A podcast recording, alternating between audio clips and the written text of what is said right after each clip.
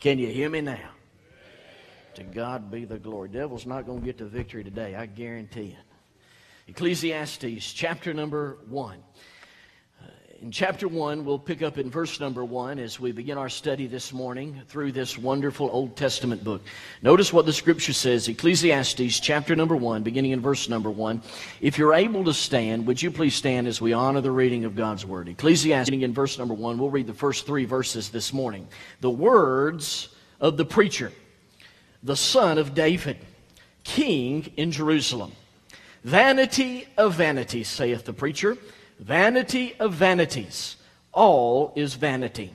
What profit hath a man of all of his labor, which he taketh under the sun? You may be seated this morning for prayer. Heavenly Father, the best that I know how, Lord Jesus, I yield myself to you, only to be used as your mouthpiece to preach your word. Father, I pray that you'd speak to our hearts uh, through this scripture. And Lord, as we begin this study today, the devil has already done everything in his power to prevent this message from going out. So, Heavenly Father, I pray in the name and through the blood of Jesus, Lord, that at the name of Jesus, the devil shall flee and leave. He has uh, no power here. By the Spirit, in the name of Jesus, I pray that you would his name. Amen and amen. In nineteen sixty-five, the Rolling Stones came out with a hit. Their hit song was called Satisfaction. How many of you remember the Rolling Stones song Satisfaction? Can I see your hands? All the old people, God bless you. That song Satisfaction was written by Mick Jagger and Keith Richards. And I quote, "I can't get no, oh no, no, no, hey, hey, hey. That's what I say. I can't get no, I can't get no, I can't get no satisfaction. No satisfaction, no satisfaction, no satisfaction." Long before Mick Jagger and Keith Richards penned the words to that word, to that song, Satisfaction, it could have very well been written by the man by the name of Solomon. Solomon wrote Ecclesiastes in such a mighty, powerful way that he asks and even influences us and questions whether or not where we find our satisfaction. When you think about Solomon, you cannot help but notice that Solomon wrote three books in our Bible. The first one that he wrote was the Song of Songs. He wrote this when he was a young man and when he was in love. The second one that he wrote was the Proverbs. He wrote the Proverbs when he was mature and full of wisdom. And then he wrote the book of Ecclesiastes as an old man, looking back over his life and noticing how he was filled with regret. And the regret came from the relationship that he had with the Lord and letting that slide.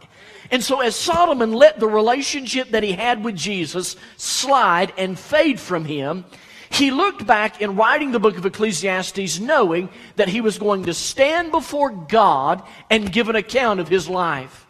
And when we think about the amazing aspect of Solomon's life, isn't it amazing that Solomon in one lifetime went from the Song of Songs to the vanity of vanities? Someone once said that this book, the book of Ecclesiastes, is the resident alien of the Bible. It's due, they say that because of its unusualness. There is a great unusual aspect of this book of Ecclesiastes. So what do you mean, Pastor? Well, when you read it, you find that it is a very peculiar book. When you read the book of Ecclesiastes, you see that he's talking about life from the perspective that Solomon says is under the sun. In fact, he uses that term under the sun twenty-nine times. In chapter one, in verse number two, he talks about all that is vanity. And in verse three, he says, "What profit hath a man of all of his labor, which he taketh under the sun?" He uses that term twenty-nine times. It, it is a very peculiar book. Number two, it's also a very perplexing book. It, it, it's a book that makes us think. Uh, look at verse number three again. He asks this question, "What profits a man that he is out of all of his labor which he does under the sun?" What does it profit you doing what you're doing? What, what is it profiting you, the way you're living your life? It's a very perplexing book. It's a very pessimistic book. When you read the book of Ecclesiastes, if, if you don't understand the background of this book, uh, you'll walk away from life saying, man, life is futile. It's just futile. As a matter of fact, look at verse number fourteen of chapter one. The Bible says in verse number fourteen, he says, I have seen all the works that are done under the sun. Behold, all is vanity and vexation of spirit. He said, I've seen it all. And it's all vanity, he says. It's a very pessimistic book. It's also a very problematic book. And many feel like Solomon. They ask yourselves the question, is life really worth living? As a matter of fact, you may be here today, this very first day of twenty seventeen. And you're asking yourself that very question. Is life really worth living? It is a very problematic book, but also it's a very profiting book. It profits us to read it. It's fit for the day that we're living. Mike Huckabee said that uh, this age in which we're living is a post-Christian era. Did you know that Solomon even said the same thing? He talked about the same instances. Look at chapter three in verse number sixteen. In chapter three, in verse number sixteen, Solomon talked about the injustice of the justice system in his time. And look at what he says here. He says, and moreover, I saw under the sun the place of judgment, that wickedness was there, and the place of righteousness, that iniquity was there. He said it didn't matter where I went. If I went to church, there was sin. If I went to the, to the judgment house, there was sin. If I went to the court system, there was sin. It was filled with iniquity. It's for a post-Christian generation. It is also not only a very profiting book, it's a very personal book. This is one man's journey with the Lord. When you look at uh, the book of Ecclesiastes and you think about Solomon, you see his whole life's journey and his relationship with the Lord. It's a very uh, philosophical book. Uh, it talks about the meaning of life. He talks about why we're here and what is the meaning of life.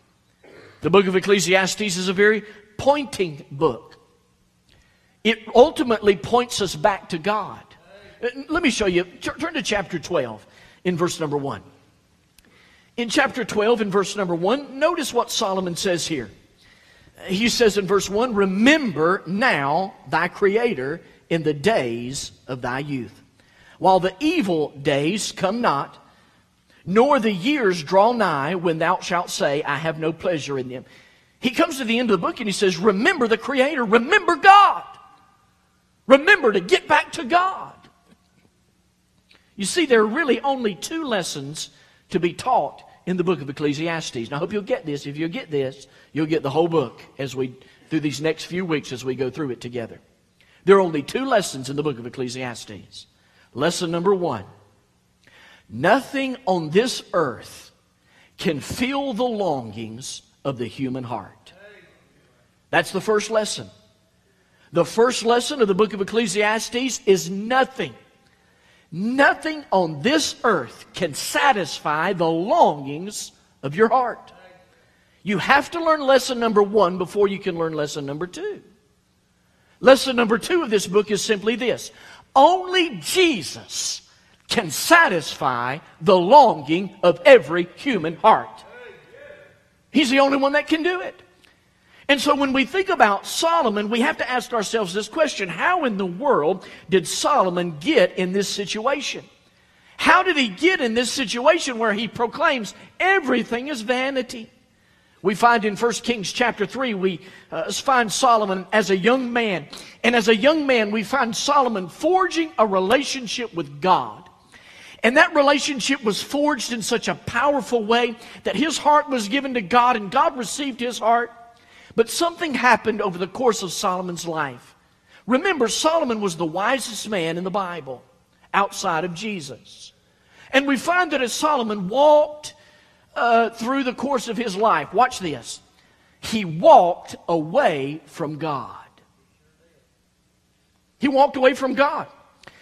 He started well, but he began to walk away from God. Listen to me very carefully. God never moves. He's always the same. Many of us wonder about our relationship with God is because, listen, we have walked away from Him like Solomon. Solomon walked away from God, and as he began to walk away from God, he, he began to wane in his relationship with God. And as he waned his relationship with God, he says, I'm going to try to find satisfaction in other things in this world. And time after time after time, he tried to find satisfaction in many different things. It reminds me of a story when I was little. I used to build tents uh, in my bedroom. Me and my brother, we'd make tents. How many of you built tents when you were a kid? Boy, wasn't that fun? That was a lot of fun. And so we'd go get Mom's broom, and we'd bring it into the room, and we'd take the sheets off the bed, or actually we'd go take Mom's sheets off the bed because her bed was bigger than ours. And we'd drag those sheets into our room, and we would put them across. Uh, one, well, the sheet was on my bed and his bed, and there was space in the middle, and we'd put books to hold the uh, the sheet. And then we'd put a little stick or Mama's broom. We'd prop it up and make a little tent. And without fail, either me or my brother would always bump the stick, and the whole contraption would come falling down. That's exactly what happened in Solomon's life. He built a house and a relationship with God. But as he walked away from God, the whole contraption came falling down. If your life is falling apart, maybe it's because you've turned your back on God and you've walked away from Him. Solomon said, oh, listen, I'm in a great, great danger here as I've walked away from God. It's like that little game my kids were playing last night. They were playing as they were waiting for the new year to come in. That little game, Jenga. That little game, Jenga, you get these blocks and you, you put these blocks this way and then that way and then this way and then that way. And then you take turns pushing the blocks out. And as you push the blocks out and you pull it out, you try not to let the whole tower fall. And player by player pushes and pulls and tries to get that thing not to fall as they receive their blocks. But one false move, you pull out the wrong block and the whole tower falls down. That's what happened in Solomon's life. His whole life fell apart. The blocks began to fall around his life. In the early years of his life, when he had a relationship with the God of heaven, and then along the way he made a series of bad decisions. And as Solomon made a series of bad decisions, he walked away from that fellowship that he had with God. And as his whole world became crashing down around him, he went from lifestyle to lifestyle to try to figure out, where does life find its satisfaction? Maybe Solomon one day, later in his life, was walking down the halls of the palace. And he walked by the library. And he made his way into that library, and he pulled out the writings of his father, David. And maybe he opened up the writings of his father David and found himself in Psalm chapter thirty-nine. And as he read Psalm chapter thirty-nine, maybe he came to that place in verse number in verse number nine of verse number five of Psalms thirty-nine, where the Bible says this: "Verily, every man at his best state is altogether vanity." And maybe he cast his eye down to what his dad said in Psalm thirty-nine in verse number fifteen, where, where David wrote, "Surely every man is vanity." And maybe Solomon took a step back and he said, that's it. That's it. That's the story of my life. You see, contained in the Word of God, there's a verse that tells the story of your life. For Solomon, it was vanity. He said, vanity of vanities, all is vanity. The word vanity is a Hebrew word. It's the Hebrew word havel. The word havel in the Hebrew means that it's empty. It means that it's like a vapor. It's meaninglessness. I, I like how Peterson wrote about it in, in his paraphrase of the Bible. He uses the word smoke. He said, smoke. It's nothing but smoke. It's all just smoke. It's the picture of looking at something and realizing that you're looking at nothing. Uh, several months ago, I, I came out of my room. It was dark, about midnight. I, I needed me a little midnight snack. Anybody have midnight snacks? Right. So I was making my way there to the kitchen.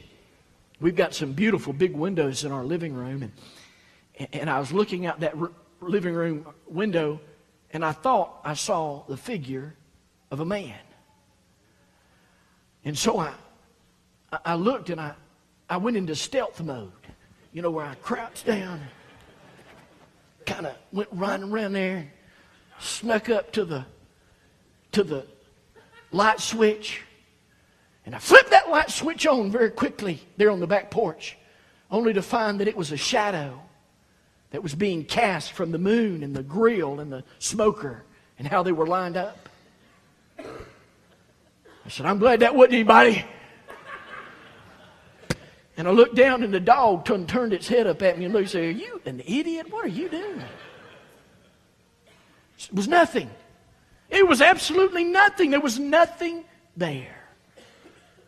One commentator said that this word havel is uh, the picture. It's a word picture. It's what's left when you pop a soap bubble. There's just nothing there. You see, Solomon was writing this book from the perspective of a believer who knew what it was like to have a relationship with God above the sun. But he was also lived his life for himself under the sun.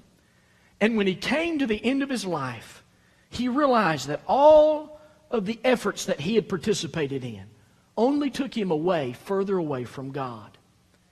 And so he comes to the conclusion and says, it's all smoke. It's all meaninglessness. It's all emptiness. We find here in the text, he calls himself the preacher in verse number one. He calls himself the preacher because now that he's lived his life, and now that he's tried it all, he's coming with a message. And as he's coming with a message, he's saying, I am the teacher, I am the preacher, I'm the proclaimer. And there are some things that I want you to know. So the sermon that he's about to preach is going to center around the theme, is life worth living? Solomon is going to take us on a journey of his life. And he's going to show us all the stops that he made on the road to satisfaction. All the things that he tried, all the things that he invested in, to try to find satisfaction in life. This morning I want us to look at a few of these as we introduce this book. We find first of all, as Solomon got on the highway of satisfaction, the first exit that he came to was the exit of learning. Notice what the Bible says in chapter one in verse number twelve. The Bible says in Ecclesiastes one, twelve and thirteen, I, the preacher, was king over Israel in Jerusalem, and I gave my heart to seek and search out wisdom concerning all things that are done under heaven. First of all, Solomon tried education. He said, I'm going to try to see if I can satisfy my life by satisfying my mind. We know that Solomon was called the wisest man that ever lived. In First Kings chapter four, verse thirty-two, the Bible says this, and Solomon spoke three thousand proverbs, and his songs were one thousand five. When Solomon wrote his song, everybody wanted to sing it. It was the local song on the radio. Everybody was excited about the song that Solomon had just wrote. His songs were the top seller of his time. He became an expert in every imaginable field. When it came to botany, the study of plant life, he was an expert. He was an expert in zoology, the study of animal life. He was an expert in ornithology, the study of bird life. He was an expert in entomology, the study of insect life. There was no area in his life that he didn't study and become an expert at. But I want you to find out what the Bible says, what it all came to. Look at what the Bible says in chapter one and verse sixteen. Notice what Solomon says about himself. He says, I communed with my hope. I am come to, the, to great estate. I have gotten more wisdom than all that have been before. It had great experience of wisdom and knowledge. But look at the conclusion in verse seventeen.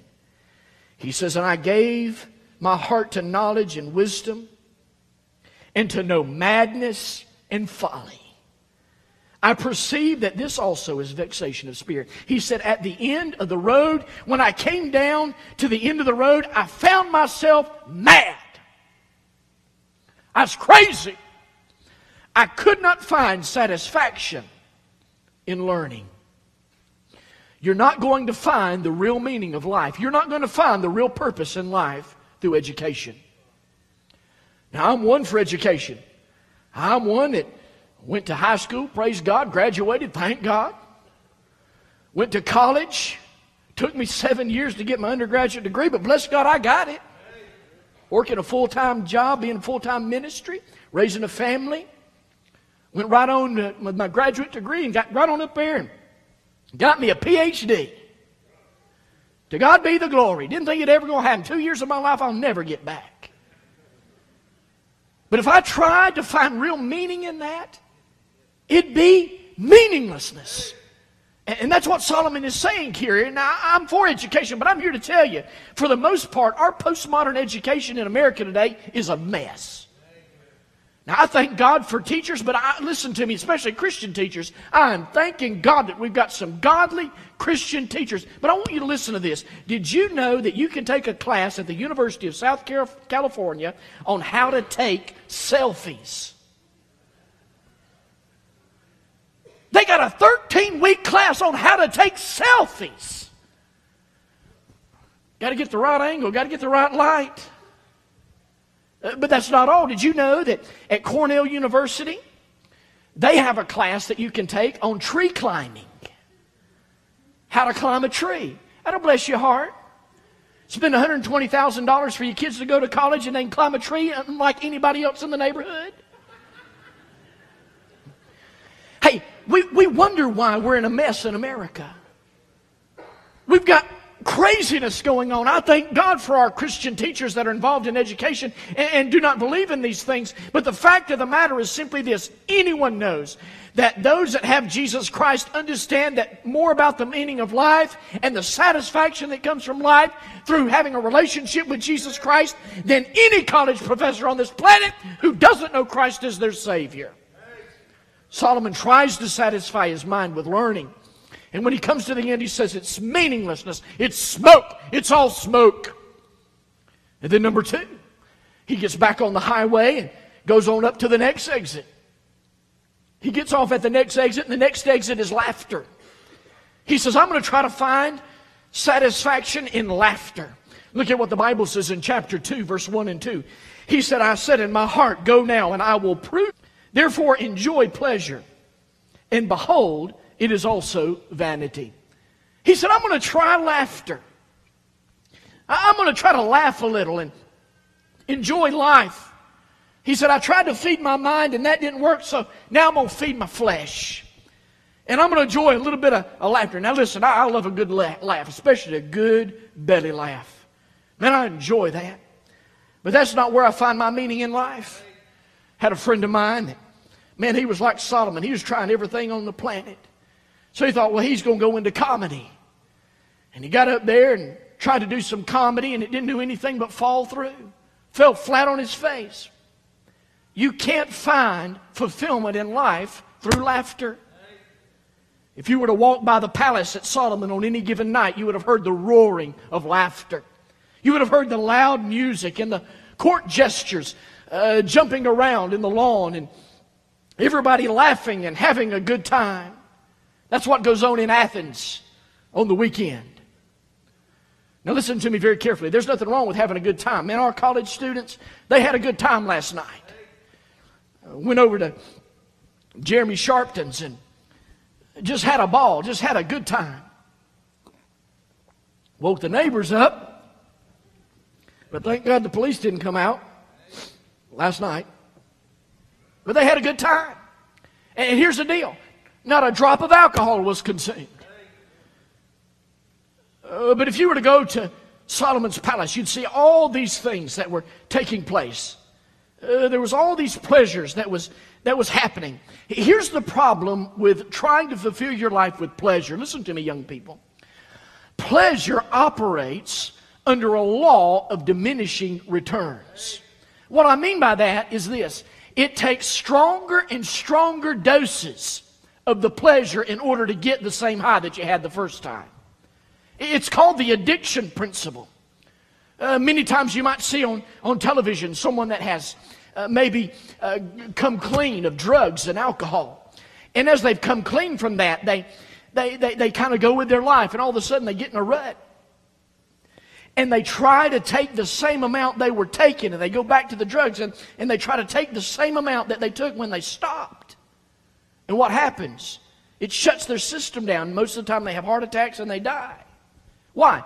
Because the law of diminishing returns, it took more and more of the drug to get them high at the end. It's the same way with pleasure. You have to have more and more. And the more you party, and the more you think that you're a party animal, the less you realize, listen, you're not an animal, you're a creation of God. And you have a soul that's going to live forever. And you'll face God and have to answer the question what you did with your life. So here's Solomon as he tries laughter. And he says, I've tried it.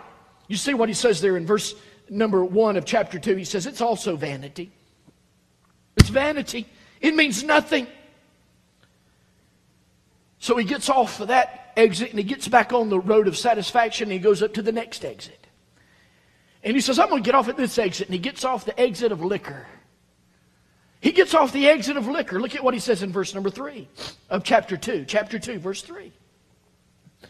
He says, I sought in my heart to give myself to wine, yet acquiring in my heart with wisdom to lay hold of folly, till I might see what was good for the sons of men.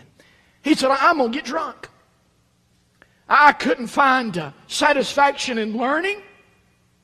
I couldn't find satisfaction in, in laughter. I'm going to find satisfaction in liquor. And so he went out and got him some alcohol. He became a connoisseur of all the fine liquor.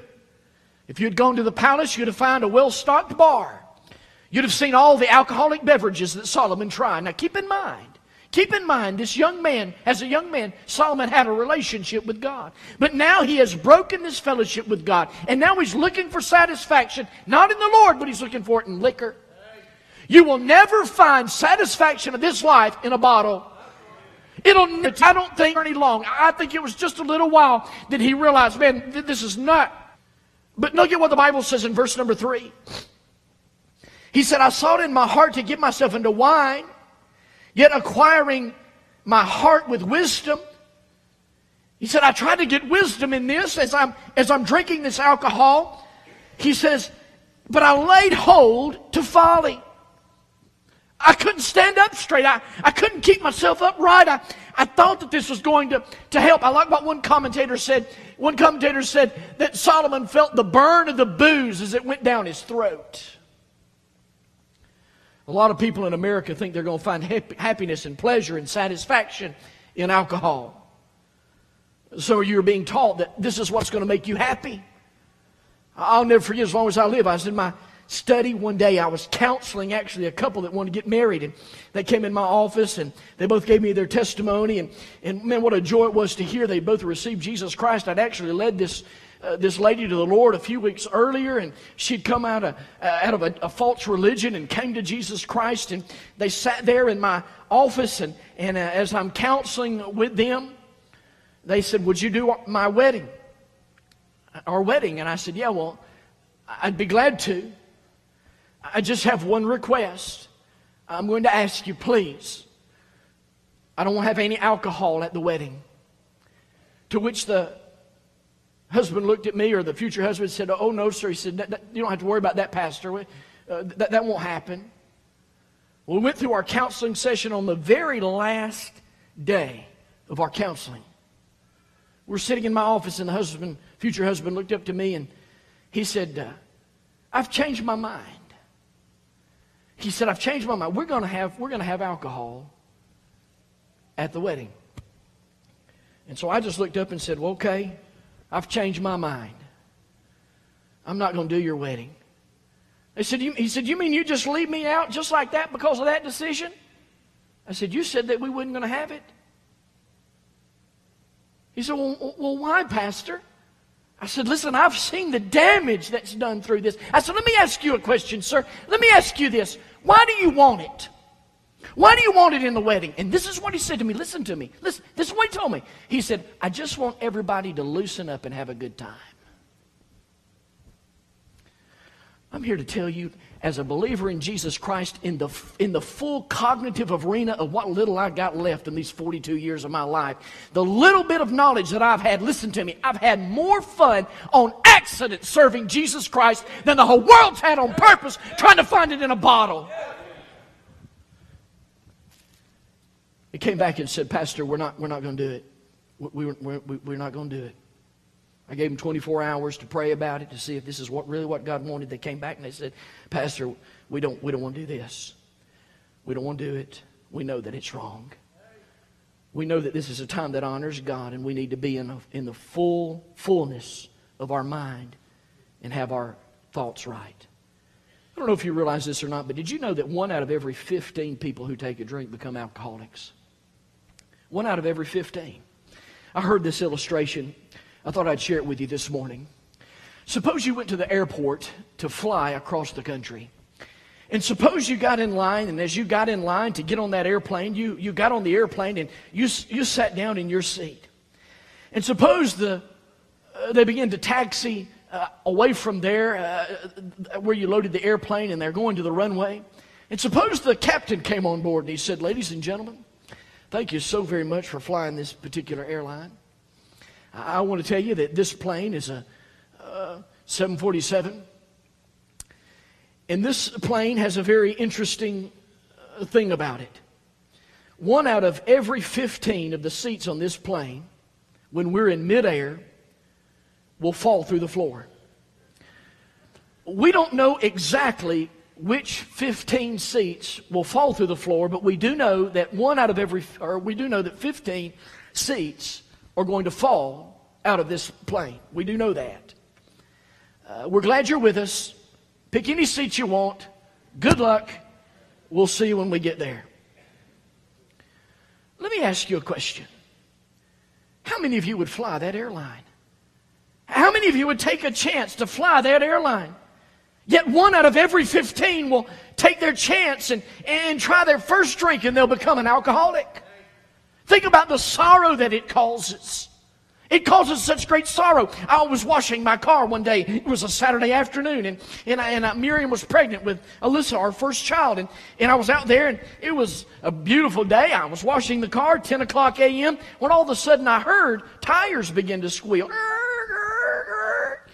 And I look up, and when I look, here comes a Nissan Pathfinder. It had hit the ditch in front of my house and began end over end coming straight for me while I'm washing the car. My first response is, that car's coming in my yard. That car's coming. The, the car's coming in my yard. And I began to run, and Miriam was in the living room. She'll testify this. She saw me. She said, Shane, all I saw was you bolt across the yard as fast as you could. I ran into the garage there of our home, and that Nissan Pathfinder crushed right on top of my car as I was washing it. Rolled off my car, rolled over my driveway, and ended up on the side of my yard. Man, I said, man, I just got that car. I just got it. God had given it to me, and then God took it away from me. And I obviously ran over there to make sure the individual was okay. And as I ran to the vehicle, there was liquor everywhere. There was a lady in the car. She had to be in her twenties. She was obviously at a at some kind of pool party. She even still had her bikini on, and she was there, and, and she was out of it. I mean, she was gone. Called nine one one. The ambulance and all came, and she was still alive. She was so drunk, she just was like a doll. I mean, she just rolled around in there, and it wasn't any problems uh, uh, for her but, uh, uh, physically, but there was a, big, a lot of problems in concern of what happened to my vehicle. Well, what are you saying, Pastor? I'm saying, listen, it doesn't cause anything but sorrow. Liquor causes great sorrow. Solomon tried liquor. And as he tried it, when it was all over, he says, it is nothing but caused madness and vexation in my life. He said, it can't bring no, it can't bring any satisfaction. Listen to me very carefully, dear friend. You may be here today and you may be a sop drunk. You're not going to find any satisfaction in the bottom of that bottle. You can do your best to drown your sorrows, to get rid of those things that you think that you're trying your best to get rid of in that bottle. And it may numb you for a little while, but I promise you, when you wake up with that headache and hung, hungover, you'll realize your problem's still there. You can't find satisfaction in liquor. Solomon found it out. So Solomon got back on the road of satisfaction. He said, I'm going to try something else. I'm going to go on down the road a little ways, and, and I'm going to try something else. And so he got down the road, and he got off at another exit. He got off at the exit of luxury. Notice what the Bible says in chapter two, beginning in verse number four. He said, I made me great works. I builded me houses. I planted me vineyards. I made gardens and orchards. I planted trees in them of all kinds of fruits. I made me pools of water uh, to water within the wood that bringeth forth trees. I got me servants and maidens. I had servants born in my house. Also had great possessions and great small cattle above all that were in Jerusalem uh, before me. I gathered me also silver and gold and particular treasures of kings and in all the providence. Oh, he tried his best to find his pleasure in luxury. I'm going to be luxurious. I'm going to gather everything that I can. And oh, what a luxurious life that he lived. He did everything to have luxury. He made great works. He built houses. He planted these vineyards. All that he done. When it was all said and done, did you know they say that Solomon's worth was around twenty billion dollars? He was the wealthiest man on the planet. And as he was the wealthiest man on the planet, he did what every wealthy individual does in regards to when work becomes your satisfaction. He became a workaholic. What do you mean? Look in verse number ten. The Bible says, and whatsoever my eyes desired, I kept not from them. I withheld not my heart from any joy, for my heart rejoiced in all of my labor. And this was my portion of all my labor. He said, I became a workaholic.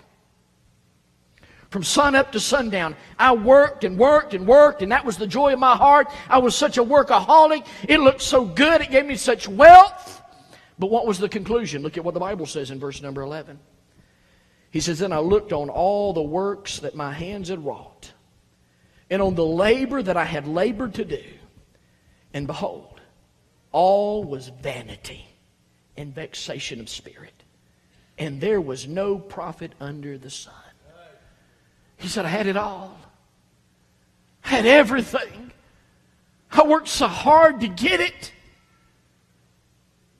and it didn't bring me any satisfaction.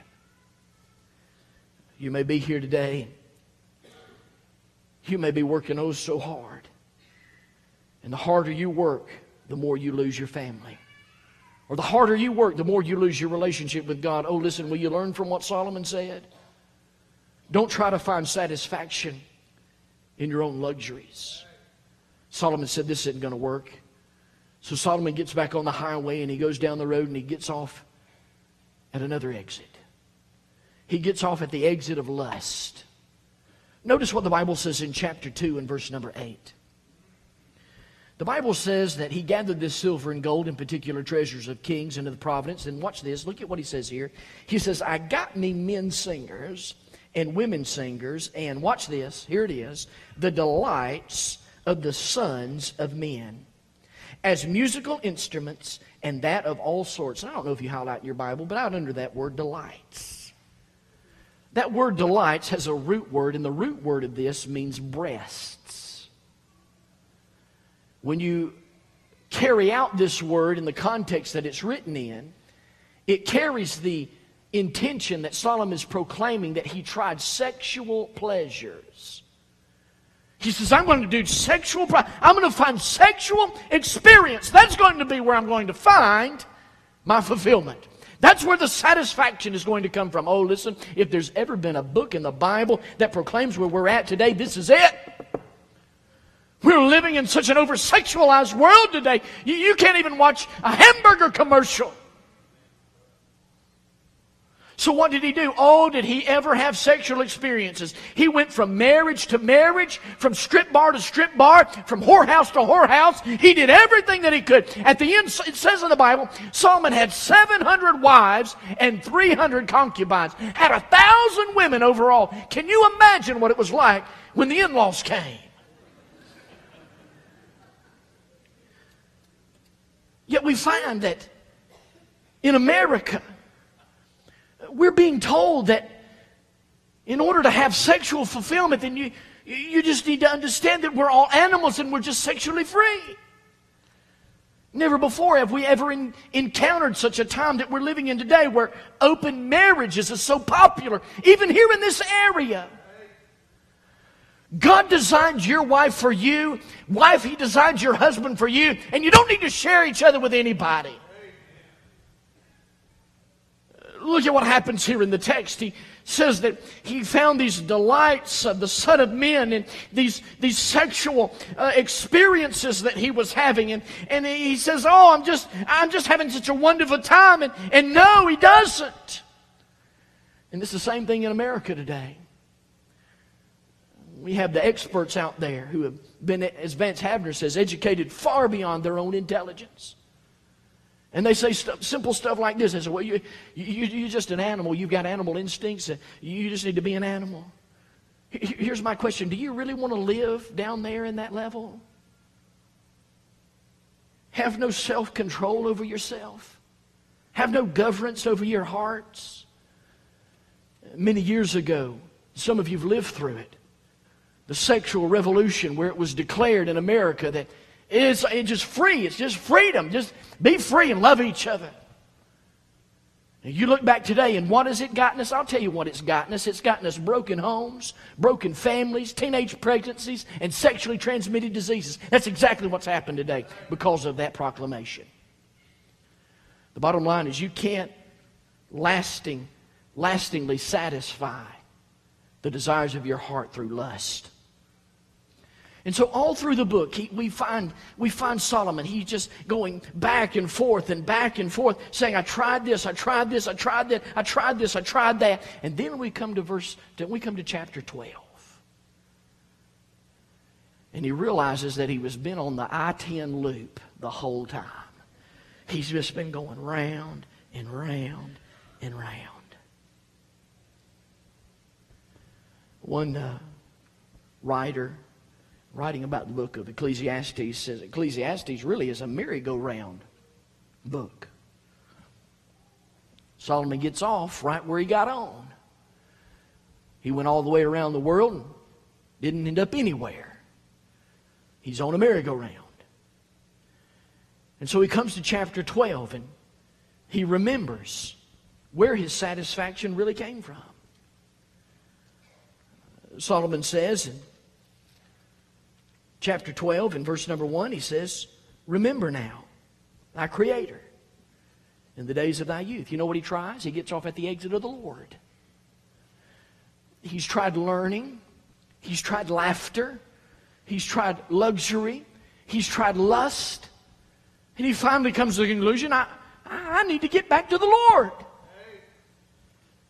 And he says three things here. You see what he says? He says, remember. Take, take time to, to recall. Take some time to think about it. Remember when you were with the Lord. Remember the time that you spent with the Lord. Remember the love that you had for the Lord. Remember the, the longing that you had for the Lord. Remember. He says, remember now thy Creator. Use the word Creator. Remember God. God didn't go anywhere. He's right where you left Him. Come back to Him. And then he says, remember now thy Creator in the days of thy youth. I got saved when I was fourteen years old. You need Jesus in the young years of your life. When you're young and you don't know where to go, you don't know who to turn to, you need to be turning to the Lord. As a fourteen-year-old boy, I'll never forget, I gave my life to Jesus. And I so wanted to know more about Him and got plugged into Sunday school and eventually surrendered for baptism. I thank God for salvation, getting saved as a teenager. You also need Jesus in the maturing years of your life. When you graduate from high school and you get that wild hair, and you want to go sow your wild oats, remember God. You better remember God. You'll find your place like Solomon, vanity and vexation of spirit. I am absolutely crushed, he says. I haven't found any satisfaction in anything but the Lord Jesus Christ. You need Jesus in the maturing years of your life. And you need Jesus in the aging years of your life. When you're old. Just a few weeks ago, I was able to visit with Bobby Orr, one of our dear members. Sit right there. him and Sharon were at home, and I sat down in their home, and, and I began to talk to Bobby, and one of the things Bobby said, he just simply said this. He said, I wish I'd have gotten saved a lot younger in my life. Oh, listen. You think about the years that the locusts have eaten away. The Bible tells us that Jesus Christ can redeem those years back to you. You need Jesus in the aging years of your life. Oh, don't be like Solomon. Solomon blew the smoke of a wasted life. And he said it's all vanity. It's all meaninglessness. Solomon's life was wasted. He wasted his life. The wisest man in the Bible. Until he realized he needed to get back to Jesus. Do you see what happened in his in the older part of his life? Notice what the Bible says in chapter twelve, in verse number two. He says there, he says in verse two of chapter twelve, he says, while the sun or the light and the moon or the stars be not darkened, nor, watch this, the clouds return after the rain. He's talking about here depression. He's saying, as I got older and I realized the state that I was in, uh, the, the clouds return after the rain, I... I I just feel a great deal of depression, he says. He says in, in verse number three that his arms begin to get weak. You see, in, in, the, in the day, he says that the keepers of the house shall tremble. My arms are weak. He tells there in the text, he says, the strong men shall bow themselves. The legs, he's talking about there, the legs are going to buckle as the arms get weak. He goes on to say there that the grinders cease to cause, and they are few. He's talking about his teeth. He said, now my teeth are falling out. And he says, those that look out of the window, they be darkened. He says, now cataracts has done set in in my eyes, and I'm, I'm having a hard time. I'm having a hard time seeing. He says, and the doors shall be shut uh, in the streets, and the sound of the grinding is low, and he shall rise up in the voice of the birds, and the daughters of the music uh, shall be brought low. He says, I can't hear the birds singing like I used to. They're, they're not as crisp and clear. He goes on to talk about in verse number five. He says, the almond tree shall flourish. He says, my hair is now white. I'm old. And then he paints a picture of death in verse number six. You look at what he says there in the text. He says, or even the silver cord be loosed and the golden bowl be broken, or the pitcher be broken at the fountain, or the wheel be broken at the cistern. He says it's just like my life is like a, a bowl that's suspended by a line, a wire, and somebody's cut the cord and, and it's come crashing to the, to the ground. Or it's like a well that has a bucket, and the and the and the, the bucket where the bucket joined, now the bucket's gone and the rope's ruined. He says, my life is like a well broken at the cistern. He says, I can't even, I went to pump out the water and it broke. My life's broken. And then he comes down to his death. And look what he says in verse number thirteen. Of Ecclesiastes chapter twelve, and I close. He says, let us hear the conclusion of this whole matter. Fear God, keep His commandments, for this is the whole duty of man. For God shall bring every word into judgment and every secret thing, whether it be good or whether it be evil. He just simply said this. Here's the end of the matter. Fear God. Did you know that's the Old Testament way of saying give your heart to Jesus? Give your heart to Jesus, Solomon says. Here's the end of it. He said, I've tried it all. I've looked at it all. I've done it all. I participated in it all. It didn't bring anything but vanity, vexation, and a broken down body. So fear God. Give your heart to Jesus. And trust Him with all your heart. You know what I find fascinating? I find fascinating that Paul gave a great commentary on the book of Ecclesiastes. In Philippians chapter number three, in verse seven and eight, we find the close of Ecclesiastes. Watch this very quickly, and I'm done. He says in Philippians chapter three, in verse seven and eight, he says, "But what things were gained to me, those I count loss for Christ.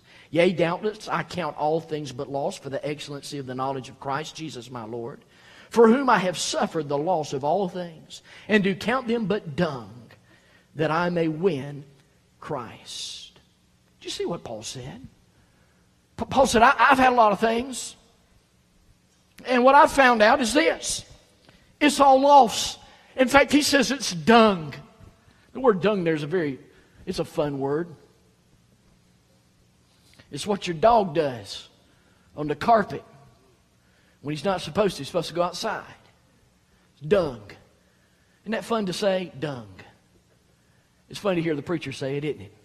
How about I give it to you in the Greek? The Greek word is scubala. That's a funner word, isn't it? Scubala. Paul says everything that I have is scubala. In fact, it's more emphatic in the Greek. It means human excrement, not dog. He said, everything that I have is scubala. And what Paul is basically saying is exactly what Solomon said. In this world, if the world offers lust, give me Jesus, because it's all scubala. If the world offers me luxury, scubala, give me Jesus. If the world offers me liquor, scubala, give me Jesus. If the world offers me laughter, scubala, it's Jesus. If the world offers me learning, scubala, it's Jesus. Everything I've got is because of Jesus. So you want to find true satisfaction in your life? Quit going around the I ten of your life and come back to Jesus. Give your life to Jesus. You may be here today and maybe you have experienced these things that Solomon's talking about in this Old Testament book. Maybe you've experienced and you've tried to find satisfaction in learning or laughter or liquor or luxury or even your own lust. And it's time to come to the Lord. Here we are at the beginning of twenty seventeen. What a great time. What a great time to give your heart to Jesus. Let's bow for prayer.